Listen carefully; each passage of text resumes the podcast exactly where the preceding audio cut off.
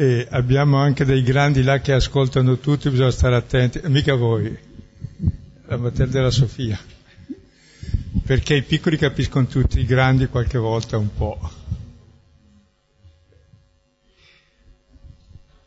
Ecco, ecco benvenuti. Eh, cominciamo allora con il Salmo 19-18, eh, lo trovate sulla Bibbia, quella che era lì, a pagina 540. Comincia i cieli narrano la gloria di Dio.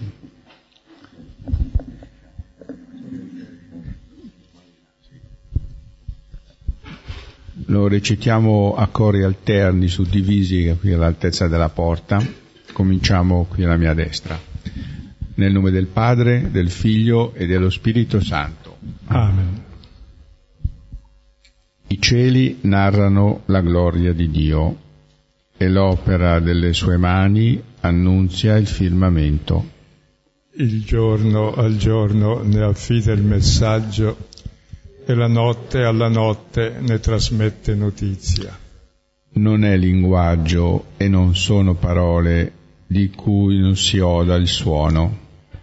Per tutta la terra si diffonde la loro voce, ai confini del mondo la loro parola. Là pose una tenda per il sole, che esce come sposo dalla stanza nuziale esulta come prode che percorre la via. Egli sorge da un estremo del cielo e la sua corsa raggiunge l'altro estremo. Nulla si sottrae al suo calore. La legge del Signore è perfetta, rinfranca l'anima. La testimonianza del Signore è verace, rende saggio il semplice. Gli ordini del Signore sono giusti, fanno gioire il cuore. I comandi del Signore sono limpidi, danno luce agli occhi. Il timore del Signore è puro, dura sempre. I giudizi del Signore sono tutti fedeli e giusti. Più preziosi dell'oro, di molto oro fino più dolci del miele e di un favo stillante. Anche il tuo servo in essi è istruito, per chi li osserva è grande il profitto. Le inavvertenze, chi le discerne? Assolvimi dalle colpe che non vedo. Anche dall'orgoglio salva il tuo servo, perché su di me non abbia potere allora sarò irreprensibile, sarò puro dal grande peccato. Ti siano gradite le parole della mia bocca, davanti a te i pensieri del mio cuore. Signore, mia rupe e mio Redentore. Gloria al Padre, al Figlio e allo Spirito Santo, come nel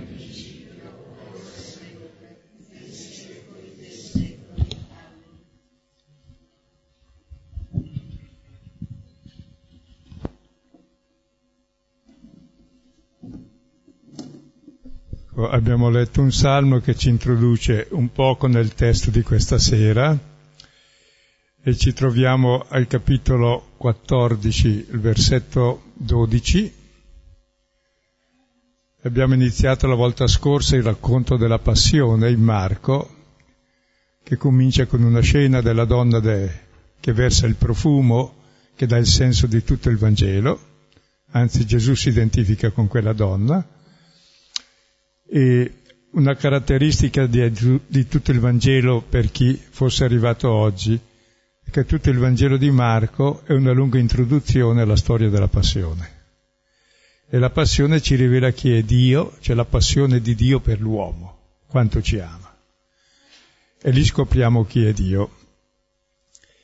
E mentre Marco suo, nel suo Vangelo dice sempre è subito dopo, è subito dopo perché ha fretta ad arrivare qui, quando arriva a Gerusalemme va al rallentatore e dal capitolo decimo quando c'è il cieco di Bethsaida, scusate il cieco di Bethsaida, il cieco di Gerico, e poi va a Gerusalemme, lì distribuisce tutto il resto della vita di Gesù in sei giorni, che richiama i sei giorni della creazione, e il settimo si riposò nel sepolcro, e poi c'è l'ottavo giorno che è il giorno senza fine, che è la resurrezione.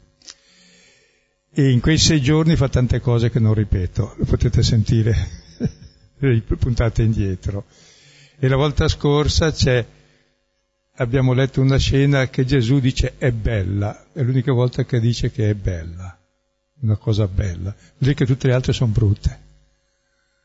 La prima volta che una persona fa una cosa bella come Dio quando ha fatto il mondo e vide che era bello. E quella donna, pensava a quella donna quando vide che era bello, a quel che ha fatto quella donna. È la prima che fa come Dio. Adesso non ripetiamo. Oggi ci, e lì eravamo di mercoledì, adesso siamo giovedì, oggi, e poi ci sarà la passione che occupa molto spazio, è tutto da giovedì sera, che è l'ultima cena, fino a venerdì a mezzogiorno, quindi in poche ore ci dedica tutto il resto del Vangelo. E la scena che leggeremo oggi occupa tutta una giornata, che è una giornata vuota, e il vuoto è forse la cosa principale che si possa fare nella vita. Perché se questa stanza fosse piena eh, anche di balle di paglia o, o di lingotti d'oro fino al soffitto, nessuno di noi ci starebbe dentro. È il vuoto che può essere riempito. L'uomo, anche sostanzialmente, è un vuoto, cioè desiderio. Più siamo pieni, meno desideriamo. E in genere ciò che ci riempie non è mai sufficiente se è una cosa vera, se è una cosa falsa peggio ancora, perché siamo fatti per l'infinito. E questa giornata vuota, vedremo, è la principale per farci entrare nel Vangelo in prima persona. La leggiamo? Allora prendiamo il capitolo quattordicesimo dal versetto 12 al versetto 16. E il primo giorno degli azimi, quando si immolava la Pasqua, gli dicono i suoi discepoli, dove vuoi che andiamo a preparare perché tu mangi la Pasqua? E invia due dei suoi discepoli e dice loro, andate nella città e vi verrà incontro un uomo che porta un vaso d'acqua. Seguitelo e dovunque egli entri dite al padrone di casa. Il maestro dice, Dov'è il mio luogo di riposo dove io possa mangiare la Pasqua con i miei discepoli? Ed egli vi mostrerà una stanza superiore, grande, arredata, preparata, e lì preparate per noi. E uscirono i discepoli e vennero nella città, e trovarono come disse loro, e prepararono la Pasqua. Ecco, uno si, doma- si domanda questo testo perché viene inserito qui? Avete notato la traduzione che ha dato è un po' diversa da quella che avete? E esce quattro volte la parola preparare, quattro volte Pasqua. E il problema è dove Gesù può mangiare la Pasqua con noi. Mangiare vuol dire vivere, la Pasqua vuol dire tutta la sintesi della scrittura dove lui può vivere con noi e noi con lui. E bisogna preparare questa cosa. E leggeremo pari pari ogni singolo versetto del testo per vedere come lo si prepara, dando prima qualche indicazione sommaria, che per preparare la Pasqua bisogna sapere cos'è la Pasqua. Poi si vede che questa scena è come quella dell'asinello, è predetta ci sono anche i cani, è importante perché i cani capiscono anche loro, tanto, sotto il tavolo capiscono. E c'è, scusa, per soffrire perché i cani mi distraggono sempre. Cosa vuol dire Pasqua? E poi ci si prepara alla Pasqua vedendo che questa cosa non viene così a caso, cioè è prevista ed è eseguita, cioè è una profezia, vuol dire che c'è sempre così, come la storia dell'asinello è raccontata due volte. E poi si vede appunto che Gesù ha previsto la sua Pasqua, l'ha anzi preordinata, non l'ha solo subita. E queste cose ci faranno entrare. E, ma il centro di tutto, come vedete, che cos'è? Perché vogliono andare? Dove, cosa, cosa cercano? Guardate il testo. Cercano dove, dove, il luogo. E l'uomo è uno che cerca il luogo, il dove. Che il tempo è uguale per tutti, uno lo cerca poco perché è quello che c'è e, si, e passa. Quando l'hai preso non c'è più. Il luogo invece è quello che ti determina. E voi siete qui, potevate essere in discoteca per esempio, fa la differenza. Ma il luogo in realtà uno abita dove ha il cuore, uno abita dove ama e ama dove è amato. E la prima domanda di, di Dio ad Adamo è dove sei? Non era più al suo posto. E da allora ci sentiamo tutti sempre spostati come ossi doloranti fuori posto, perché è il posto dove possiamo vivere e dove siamo amati. E individueremo questo posto perché è questo posto dove tutto avviene e dove si verifica tutta la Pasqua. Sì, non nel Vangelo di Marco, ma nel Vangelo di Giovanni, quando Giovanni Battista indica ai suoi discepoli, ai suoi discepoli Gesù che passa, loro vanno a chiedergli dove abiti. Ecco, questa, questo non era per sapere l'indirizzo, no? era veramente... E allora poi Gesù mostrerà dove abita veramente e qui Ecco, arriviamo. Eh, una cosa, poi adesso quando vediamo cos'era la Pasqua e cos'è questa Pasqua, eh, sta avvenendo questa trasposizione da un evento che veniva ricordato, una memoria di un fatto, a qualcosa di più profondo. È il passaggio dalla prima alleanza, da quella del Sinai, a quella che già i profeti avevano annunciato, dove questo dove si farà sempre più chiaro. Adesso stiamo semplicemente sul testo e facciamo eh, i primi due versetti. No, basta il primo adesso, sì. sì. E il primo giorno degli azimi, quando si immolava la Pasqua, gli dicono i suoi discepoli, dove vuoi che andiamo a preparare perché tu mangi la Pasqua? E qui siamo il giorno di giovedì, il venerdì è la Pasqua, il, il, giovedì sera comincia la Pasqua, e il pane degli azimi vuol dire il pane non fermentato, il fermento è simbolo, fa, è una cosa che fa andare a male la pasta per sé, allora ha tutto un significato fare il pane azimo, cioè togliere tutto ciò che è male. E poi si dice che la Pasqua è immolata, Innanzitutto la Pasqua che esce quattro volte, la Pasqua, lo facciamo molto sintetico, è la festa della liberazione dalla schiavitù. E noi abbiamo tante schiavitù. E non solo da quella schiavitù che può essere quella d'Egitto, anche dal peccato e dal male.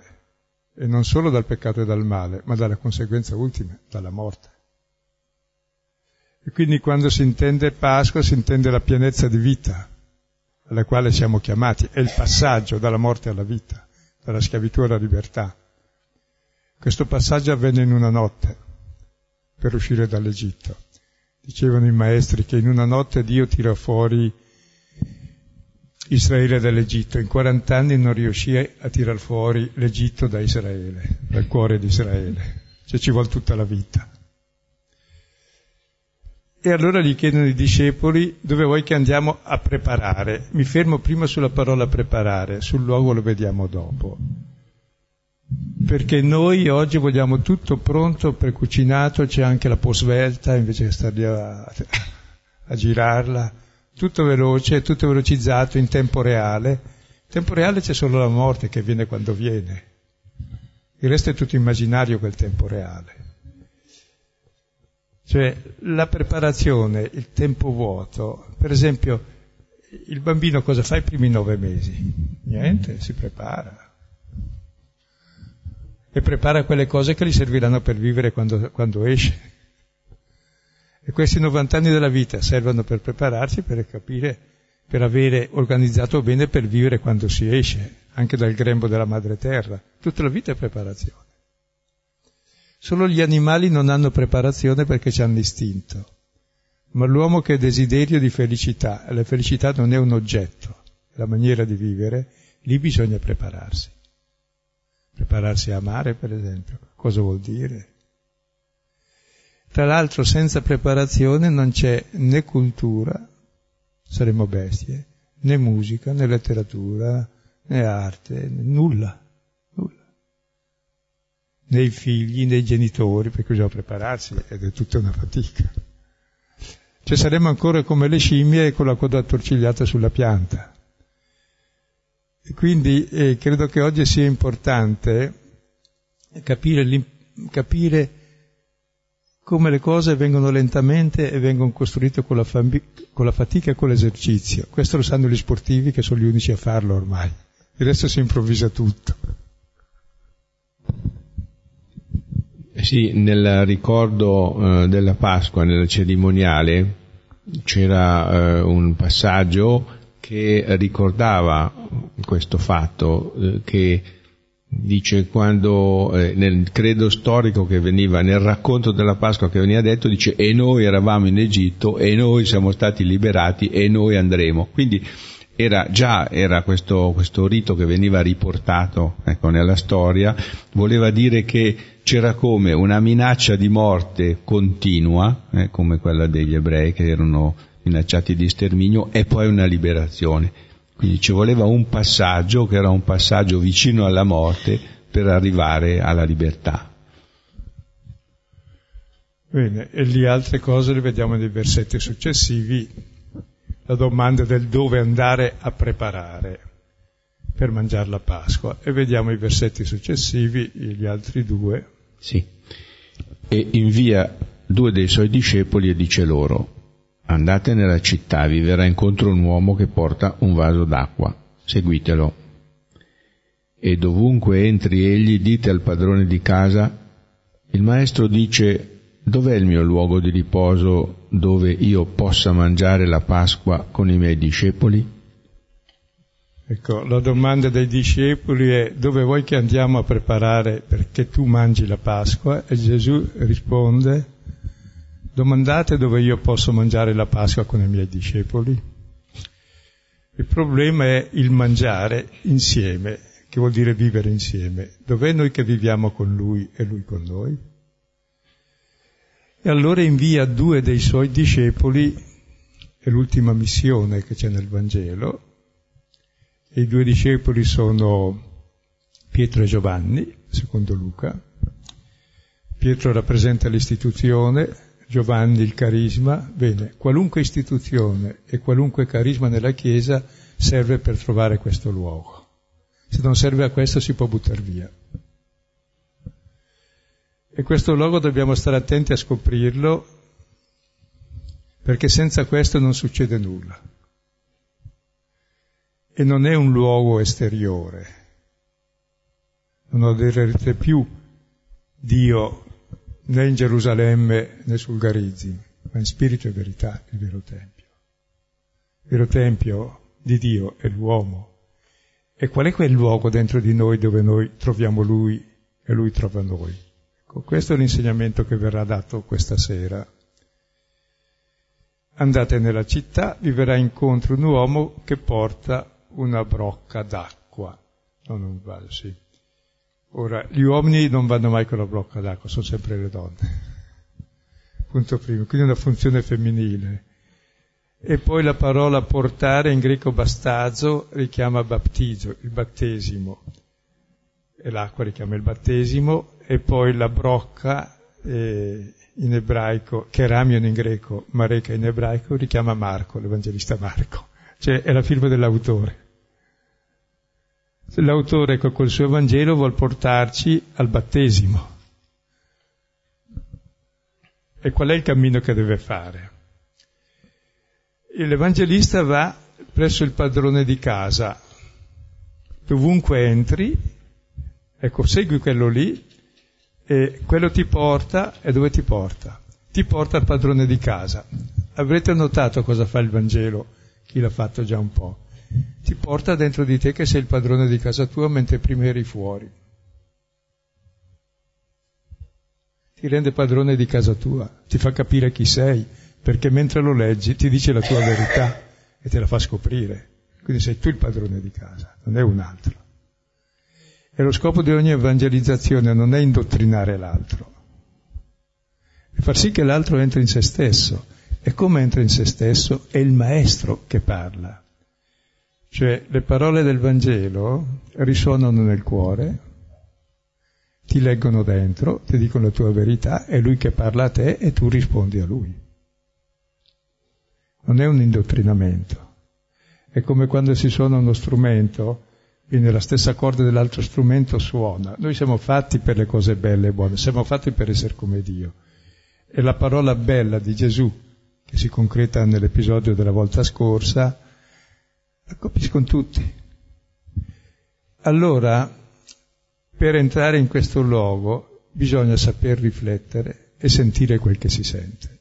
Perché noi normalmente viviamo di emozioni costanti, tutti buttati fuori, siamo sempre fuori di testa e non abbiamo mai una capacità di silenzio per entrare in noi stessi. E il principio di tutto è la capacità di tacere. E se taci ascolti, e ascolti anche te, oltre che gli altri.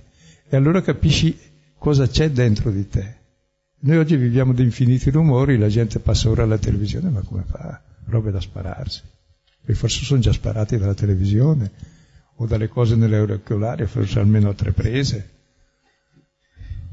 E poi non solo la televisione, se pensiamo anche a un certo modo di eh, fare il catechismo oppure di, delle omelie, è tutto qualcosa che ci porta più fuori che dentro di noi, no? Le cose da fare, le, do, le cose da sapere, e, è tutto qualcosa di, eh, che viene dal di fuori e siamo meno aiutati invece a, a entrare dentro e trovare, ecco, attraverso questo, eh, quello che eh, il cuore sente, a essere veramente nel nostro dove, nel nostro luogo.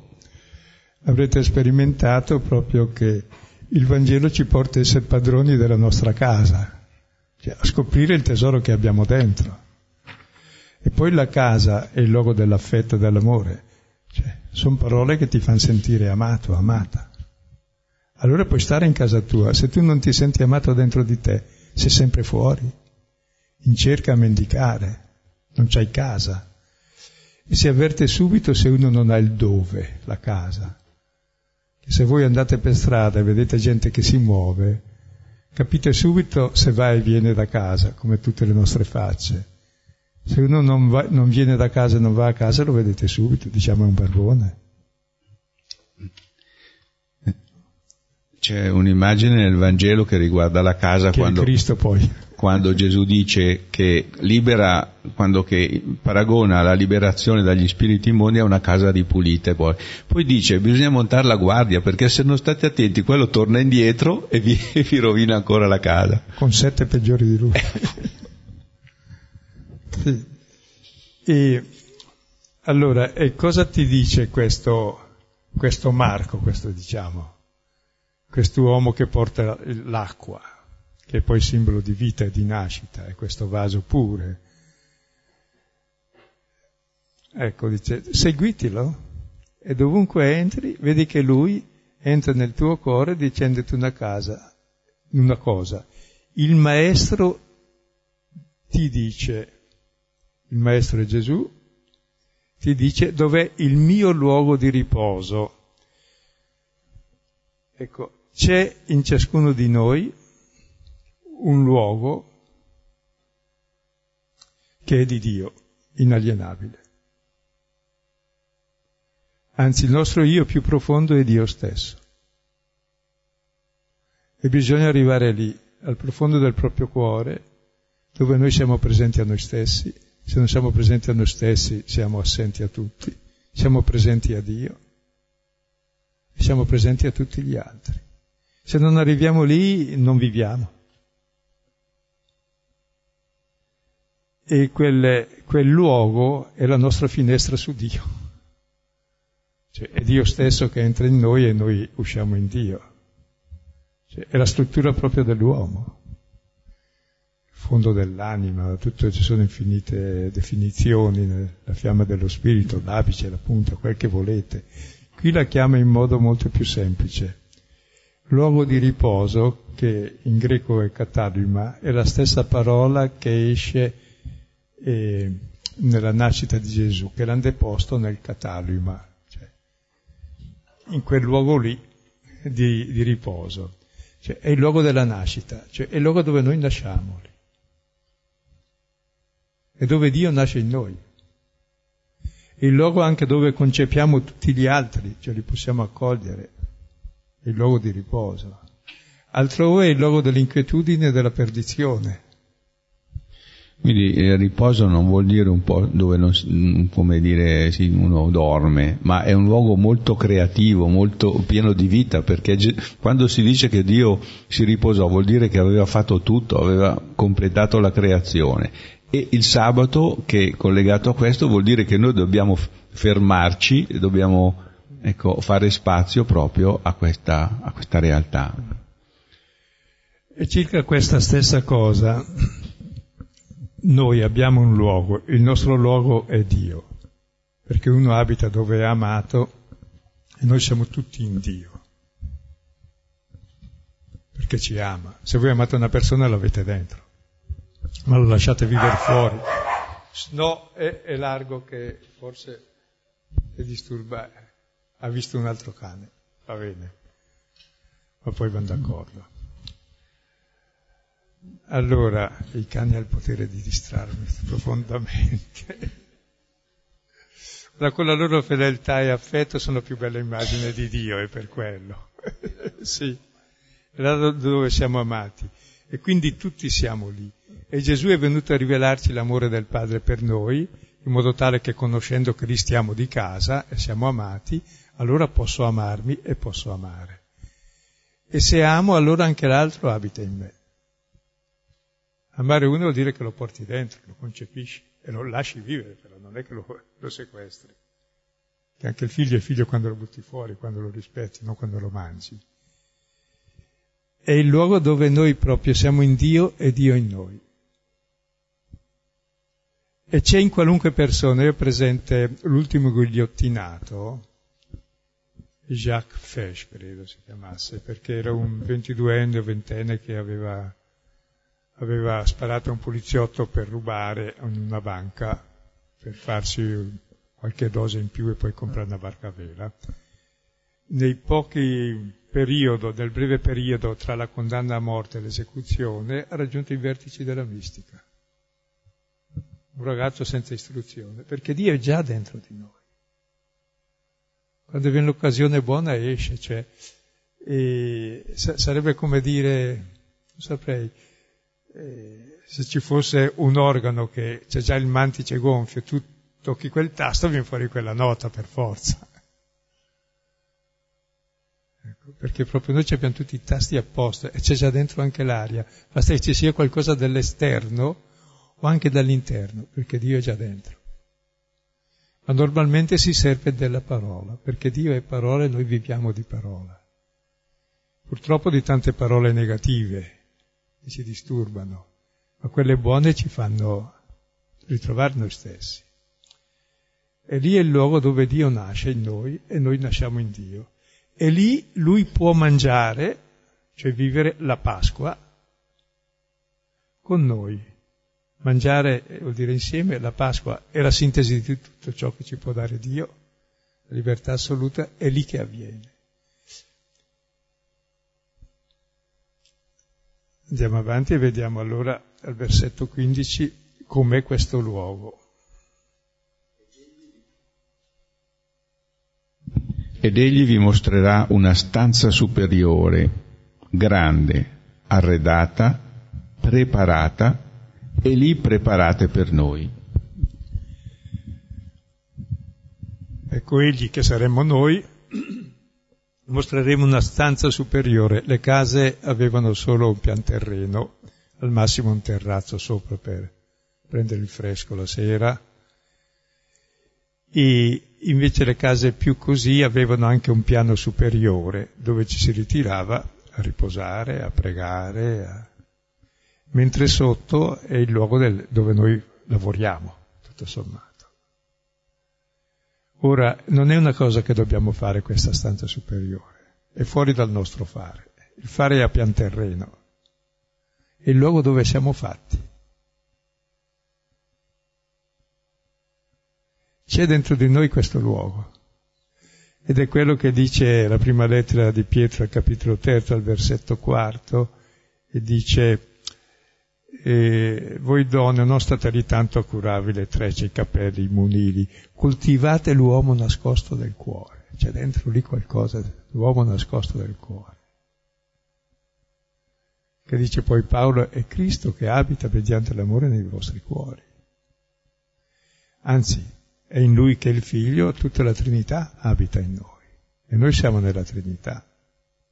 E lì viviamo la vita da Dio. E questa stanza è grande, così grande che contiene il mondo intero, oltre che Dio.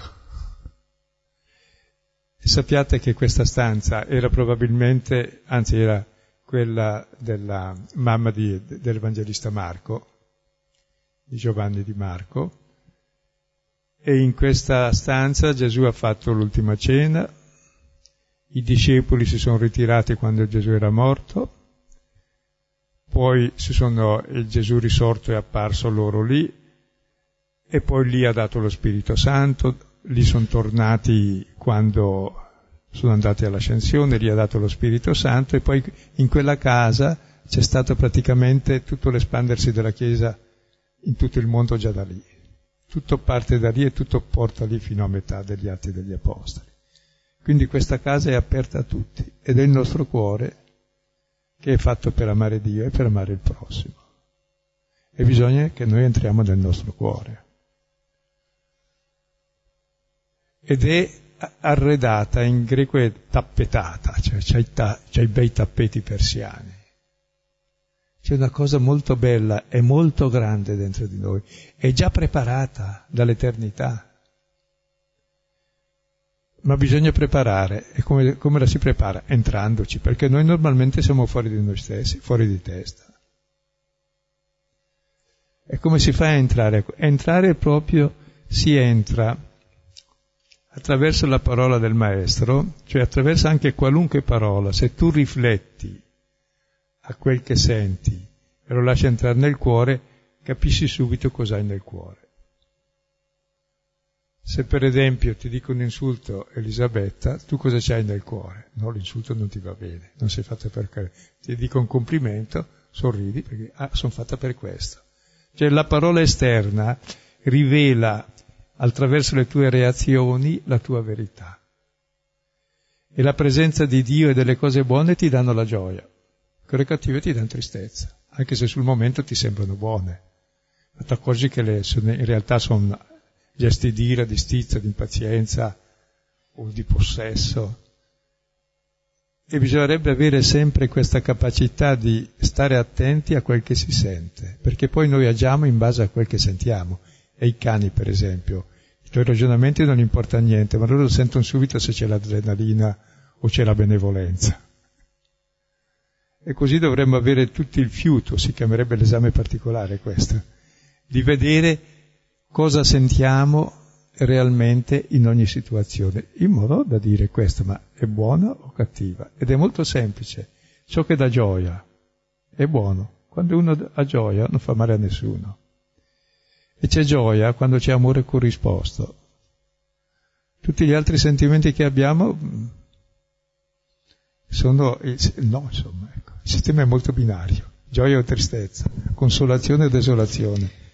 E a conferma di come qualche volta ehm, anche nella, dicevo prima la catechesi, l'omelia e, e si rovescia, eh, in questo modo è rovesciato, è il fatto che eh, molte volte le persone indulgono di più, no? indulgono di più a, eh, alla tristezza, persone credenti, impegnate così, no? La tristezza oppure un certo affanno e questo vuol dire che eh, non entrano de- delle parole che facciano reagire, che facciano capire no, questo, eh, questo, amore e quindi risvegliano la giusta reazione, la, no, non, non, non, colgono la visita di Dio perché sono predisposte a, a altre parole, a un'altra risposta.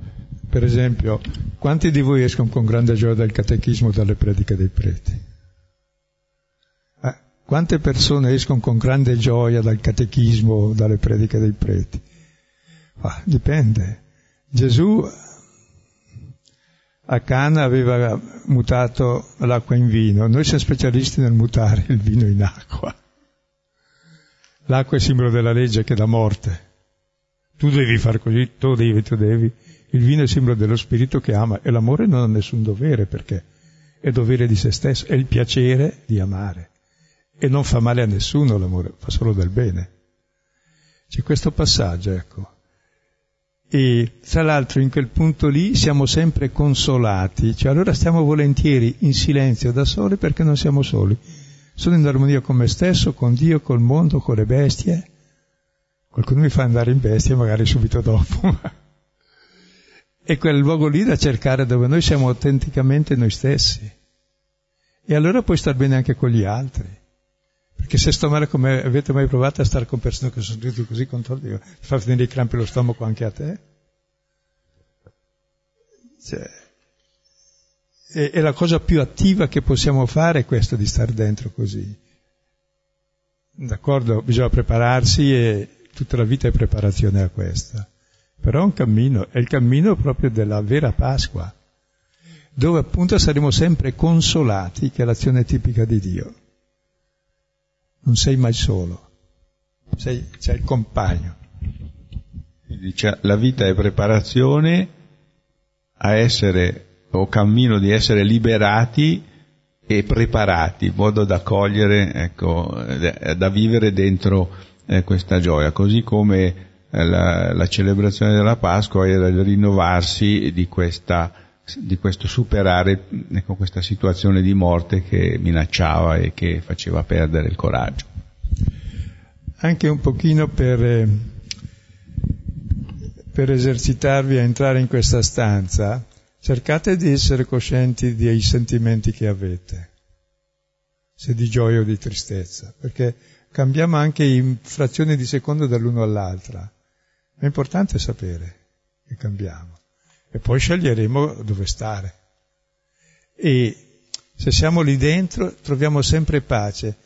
Parlando prima anche con eh, Beniamino, cioè, ma anche uno che non avesse mai sentito parlare di Dio, di, perché magari è nato nella foresta da solo e riuscisse ad arrivare lì, e credo che ci arrivi, trova Dio perché c'è dentro di ciascuno di noi. Non è da inventare Dio, da mettergli dentro col catechismo. Quella parola vuol dire versarglielo dentro, poverino. Dio è intimo a me più di me stesso, dice Sant'Agostino. E il mio io più profondo è Dio, non vale il contrario, quello vale solo per qualcuno. il mio io è Dio, solo per uno.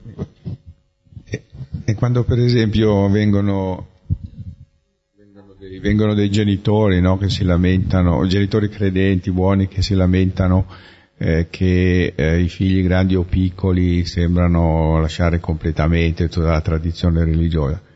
Per consolarli bisogna dirgli così, guarda che Dio è dentro, queste, è dentro ciascuno e vedrà che una volta o l'altra si fa sentire o lo, lo sentono.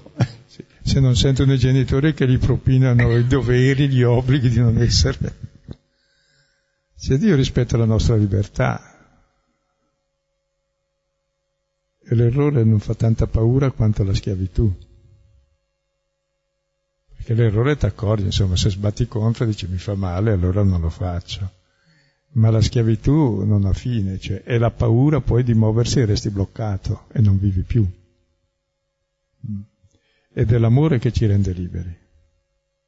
E la nostra legge, dice Giacomo, è la legge di libertà, che non vuol dire faccio il cavolo che mi pare, ma chi si sente amato e ama è veramente libero perché non fa il male a nessuno.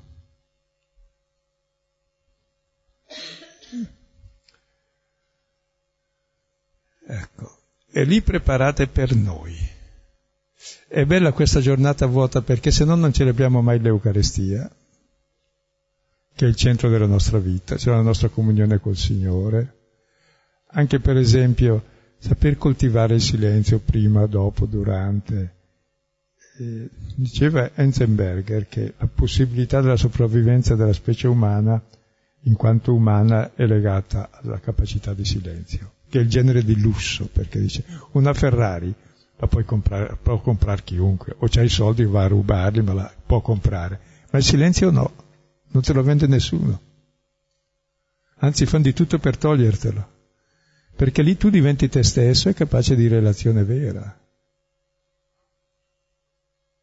E questa è la cosa, direi, questo testo così breve in realtà ci fa vedere dove bisogna entrare per gustare tutte le cose della vita, dalle relazioni con Dio, con noi stessi, con gli altri, con le cose, con gli animali, tutto. E allora vediamo. L'ultimo versetto, versetto 16. E uscirono i discepoli e vennero nella città e trovarono come disse loro e prepararono la Pasqua discepoli vanno, vengono nella città, eureka, trovano. E ovunque andranno troveranno sempre questo. Per questo si è diffuso il cristianesimo, non con le armi o con le crociate, quello l'ha fatto diminuire. Si è diffuso perché annuncia una parola che uno ha già dentro il cuore, perché noi siamo fatti per l'amore, per la gioia, per la pace. E quando sentono questa parola il cuore risuona positivamente. Anche il lupo di, di Francesco diventa mite. E trovarono ovunque. Per cui guai a disprezzare qualunque persona, è davvero il tabernacolo di Dio. E proprio quelli che scartiamo è quelli con i quali lui si è identificato. Che Gesù fu ucciso come malfattore, come bestemmiatore. Quindi non era una persona per bene. E quando trovate un immigrato, un carcerato, un nudo, affamato, assetato, sono io. Perché sono tutti figli di Dio.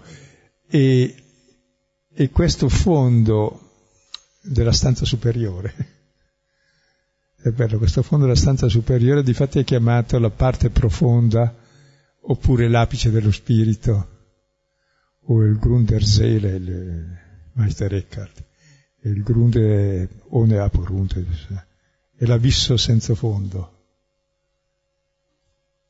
Ecco, ce l'abbiamo dentro tutti, è la vastità del cuore dell'uomo che può abbracciare l'universo intero.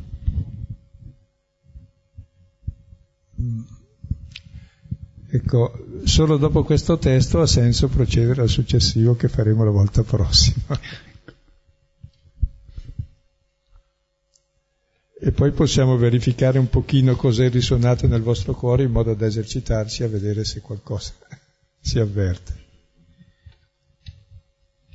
Sì, riporto semplicemente appunto un'esperienza che raccolgo, raccogliamo nell'incontrare persone che chiedono di parlare, cose spirituali, l'accompagnamento. E sono sempre sorpreso dalla, un po' come lui diceva dell'esempio di quel condannato a morte, della immediatezza eh, con cui persone che non hanno fatto una grande trafila religiosa, però quando eh, si parla loro così, subito dentro eh, risuona o è risuonata, ecco, questa, eh, c'è stata questa risonanza e sono, eh, hanno, e abbracciano subito, ecco così la, questa prospettiva, eh, mentre altre persone fanno una gran fatica perché ci sono degli ostacoli eh, messi dal di fuori appunto che gli impediscono questo, eh, questa reazione.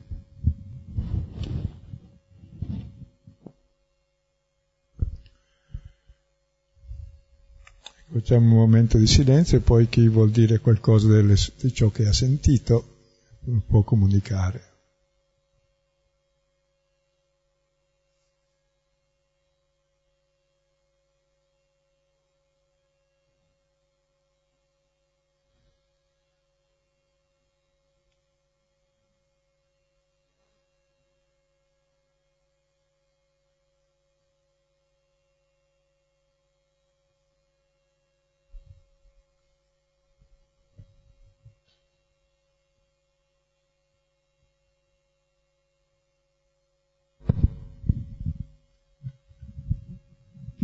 A me stasera ha colpito molto che, che in avanscoperta Gesù mandi la fraternità più semplice, due. Due. E, e per me questo è, è un punto su cui riflettere e pregare, perché è da questa fraternità che può che può iniziare il percorso verso questa Pasqua. Cioè, vorrebbe dire che uno da solo arriva da nessuna parte perché nessuno è solo.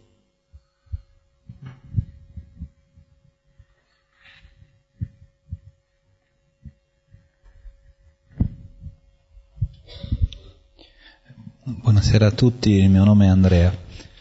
Io mentre, mentre ascoltavo ho riflettuto sul tema della preparazione, ma eh, altresì sul tema del, del cambiamento. E quindi sarebbe interessante condividere la relazione tra preparazione che normalmente è finalizzata a un qualcosa di conosciuto o un obiettivo e invece cambiamento o immediatezza dove eh, a volte non è sempre governato da noi o sempre a priori eh, definibile e quindi sarebbe per me interessante condividere questo passaggio. Grazie.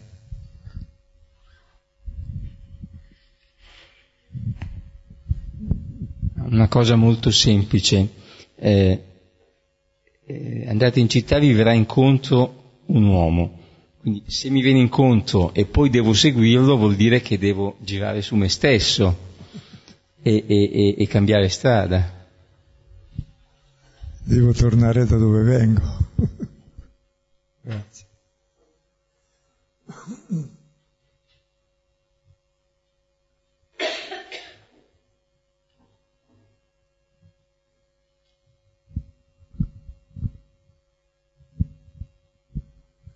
la connessione tra preparazione e cambiamento credo è, è tanto importante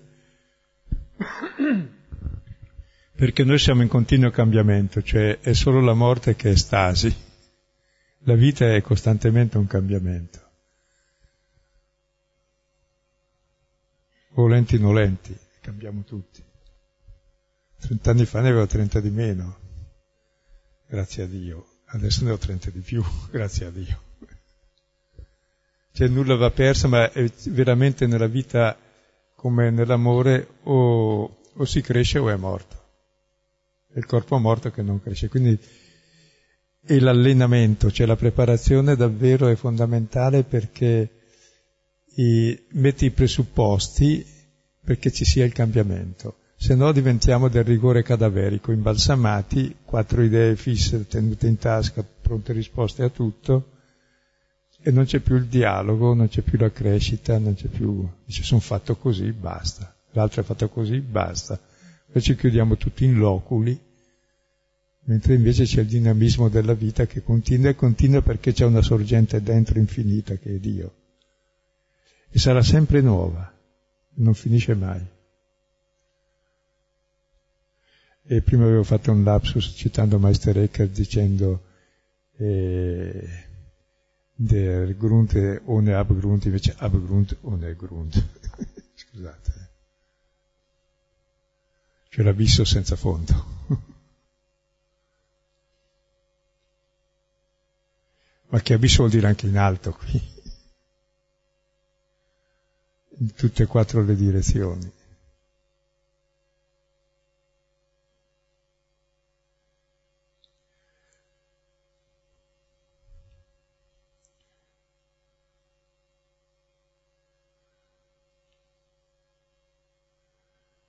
Che registrate oltre le idee che sono interessanti anche i sentimenti che sono anche più interessanti delle idee.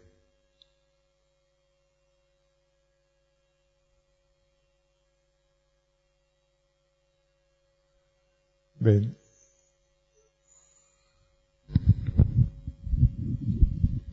Ma a me è fatto venire in mente una cosa con il vuoto eh, che tu invocavi capita a volte di sentire che l'esperienza del carcere può essere anche non solo brutta, no? Ma una sospensione della vita quotidiana porta delle persone a, a fare dei veri cambiamenti, no?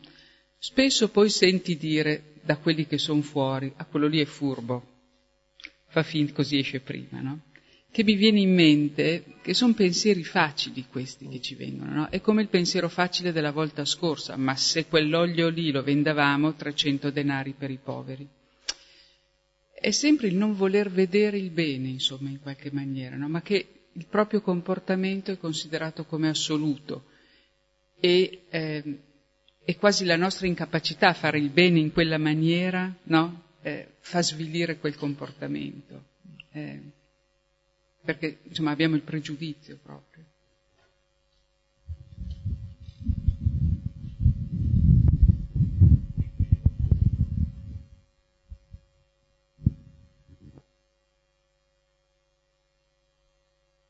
Circa i carcerati, no, adesso non ho grande esperienza, ma in Germania andavo il carcere dove c'erano gli italiani di prima condanna, ma la prima condanna era gente, gente che aveva ucciso o fatto di peggio.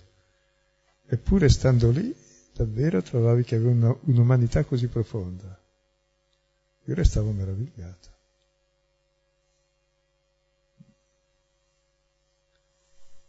E anche l'aver fatto qualcosa di grosso e rielaborarlo ci vuole una capacità divina no si fa finta di niente. Perché appunto c'è dentro tutti la cosa più vera e facciamo il male e l'errore indotti dall'esterno e dai rumori e dalla confusione che ci domina. E lì nella pace ritrovano davvero il centro.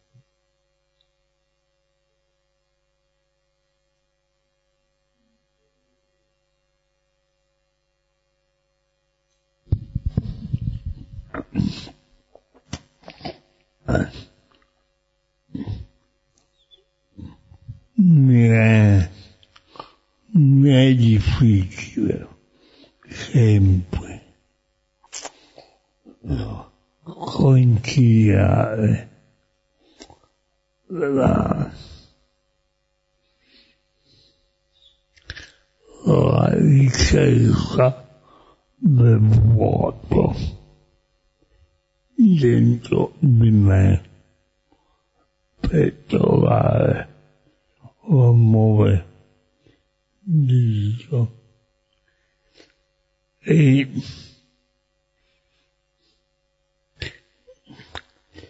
la,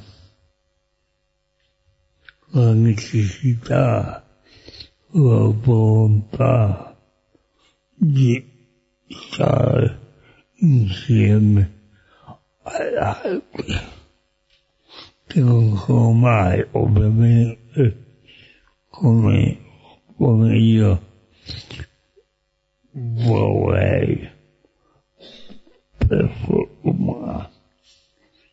E questo eh, mi crea una, una difficoltà a capire dove, dove, dove sta la, la, cioè, questa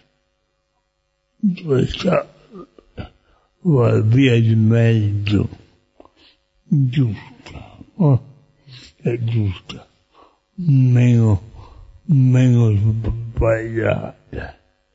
Cioè, è importante stare con gli altri, aiutare gli altri, amare gli altri,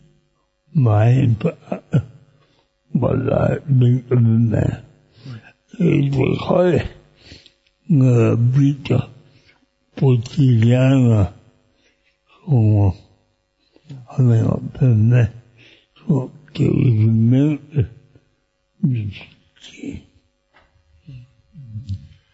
Ma io credo che la strada è un po' come quando si fa in barcavela a zigzag, si prende la direzione. Però eh, la mia esperienza, e sono abbastanza vecchio, cioè abbiamo la stessa età, e, e che se io non sto con me non riesco a stare neanche con gli altri, mi danno fastidio tutti, perché mi do fastidio a me. Per cui devo prima pacificarmi con me poi sto in pace con gli altri anche se mi danno un po' di fastidio, dico vabbè, avranno un po' di fastidio loro, ma poveretti, guarda, com'è. e loro vivono. Mi ricordo una volta che mi disturbava in una gita notturna, che si fa un po' di silenzio almeno per godere la notte in montagna, un ragazzo che chiacchierava sempre, io ho fatto un'osservazione di ovvio, ma che come rompe. E una ragazza psicologa, mia amica, mi dice, ma scusa, tu non hai sopportato neanche un'ora, lui pensa a vent'anni, è già vent'anni che si sopporta. Ho avuto subito ammirazione enorme per quel ragazzo.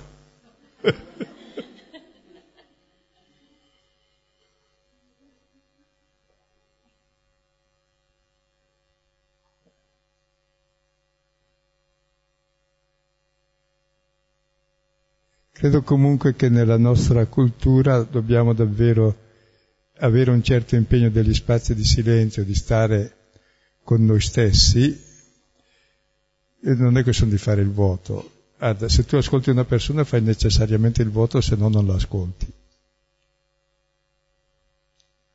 Il miglior voto è ascoltare uno, se lo ascolti. Dopo bisogna stare in silenzio e dire basta, mi ha riempito troppo.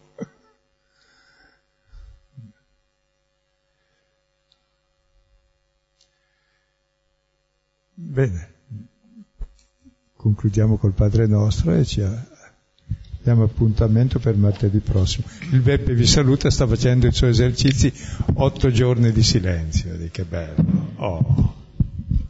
Domenica sono andato in una chiesa fuori in Piemonte e il parroco aveva fatto un grande cartello col Padre nostro alla fine dove c'è e non c'è e non abbandonarci nella tentazione, ho fatto per imparare, no? no? Padre nostro, proviamo, comunque ci vuole un po' di tempo. Padre nostro che sei nei cieli, sia santificato il tuo nome, venga il tuo regno, sia fatta la tua volontà, come in cielo, così in terra. Dacci oggi il nostro pane quotidiano e rimetti a noi i nostri debiti come noi li rimettiamo ai nostri debitori, e non abbandonarci nella tentazione, ma liberarci dal male. Amen. Del Figlio e dello Spirito Santo. Buonanotte.